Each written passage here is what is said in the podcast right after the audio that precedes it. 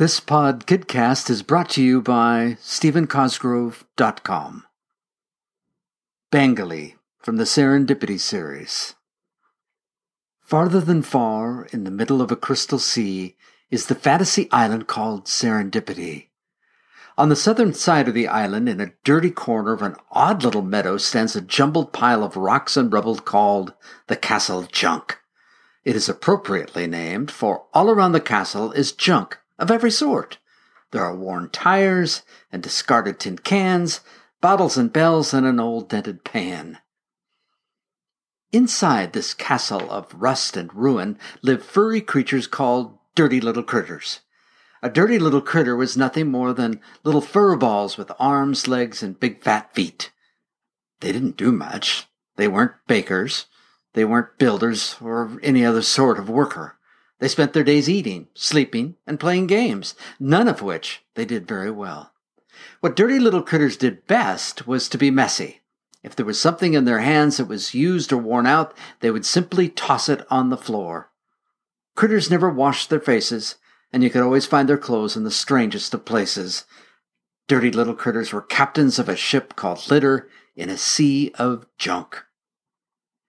Day in and day out, dirty little critters would move about the castle, littering here and littering there. They would drop candy wrappers, bottles, and junk anywhere they happened to be. Because of the junk lying around, never a day would go by without one of the little critters slipping or tripping over something in the halls. Fortunately, they would usually end up falling on a pile of dirty clothes and never really hurt themselves. In the middle of the castle junk, there was one room that was sparkling clean. It was here that the cleanest of all the critters lived, a gentle little critter called Bangalee. Bangalee was short and furry just like the other critters. But that is where the similarities ended. For Bangalee was as clean as clean could be. His face was always neatly combed, and his feet and hands were clean to the bone. His bed was always made, and his toys were always picked up, he was cleaner than clean, neater than neat. He was most unlike the dirty little critters. Every morning before breakfast, Bangalee would clean his room. He would make his bed and dust every nook and cranny.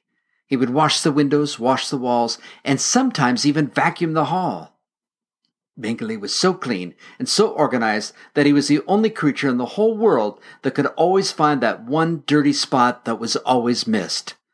Bangalee was a clean machine. The dirty little critters didn't think much of Bangalee, the clean machine. In fact, they thought something was very, very wrong with him. He never littered, and he was always cleaning. No matter where he went, he would polish the lamps, clean the chairs, wipe the windows, and wash the stairs.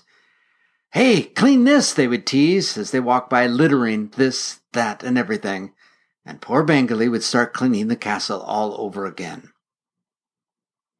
Bangalee became so frustrated that one day he stood on a barrel in the middle of the castle and tried to talk to the others. Critters, he said, wouldn't it be nice to live in a nice, clean castle? No, they muttered. Junk and dirt is good. Yeah, dirt. Yay, junk, they shouted. And with that, the little grubby group went on its way, leaving Bangalee a bigger mess than when he had started. Things would have gone on this way forever had it not been for the grunk. The grunk was a monstrous beast that ate only junk and garbage. He would munch a lunch of litter and such, and then sneak a snack of an old wooden crutch. Truly, the grunk was the king of junk and things not put away. And since Castle Junk was the messiest place around, it was only natural that the grunk would go there for a gigantic garbage feast. When the critters first caught sight of the grunk, they ran inside and quickly tried to raise the drawbridge, but there was so much stuff not put away, they could only get it closed halfway. Fortunately, there were so many toys and things littered outside that the grunk began to eat those first. He ate some tires that had sat there so long, and he even ate a bell that had lost its gong. Oh, what are we going to do? They cried. The castle is a mess. Nothing is put away. The grunk will eat us out of house and home. They began running here and there, looking for some place to hide, but no matter where they looked, there were toys, garbage, and litter. There was no place to hide, for every place had something the grunk would eat. All is lost, they cried. We're going to lose all of our toys. Wait, wait, said Bangalee. There is a way to save the castle from the grunk. Eagerly, the dirty little critters all gathered around. The only thing the grunk wants to eat is junk. If we clean up our rooms, pick up our toys, then he will have no reason to come inside the castle. We will all be safe. You mean put away our toys? They gulped. H- hang up our clothes? A- a- actually clean the castle junk? Yes, said Bangalee. That is the only way. Well, the critters reluctantly agreed and set out to clean the castle. They picked up the papers, the bottles, the cans that were lying on the ground, and even washed the walls that were filthy, dirty brown. They picked up the toys and their brooms and hung up their clothes. They then washed off the street by using a hose. Finally, there wasn't a speck of garbage or litter left in the castle, and the toys had all been put away.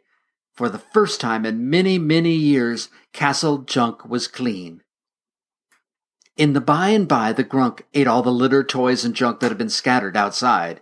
He ate litter, rags, newspapers, all, while he even ate an old rubber ball.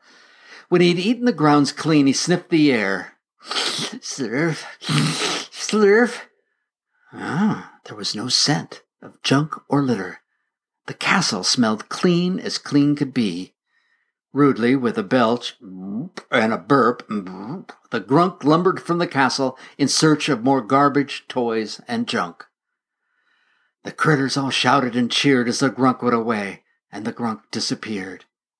Then the dirty little critters stopped and looked around. The castle was so clean that they felt even dirtier than they were. Well, if the castle can look so good after being cleaned up, maybe if you all took a bath, you would could feel just as good, suggested Bangalee. So all the critters, from the very old to the very young, took a hot, soapy bath. They combed their hair, they brushed their teeth, they got cleaner than clean, just like Bangalee. And you know, it felt pretty good indeed. To this very day, Castle Junk is clean, and the junky old grunk has never been seen. So, if your room is messy and cluttered with lots of junk, best pick up all your clothes and toys, best look out, because here comes the grunk. This Pod Kidcast was brought to you by StephenCosgrove.com, where all of his stories are stored.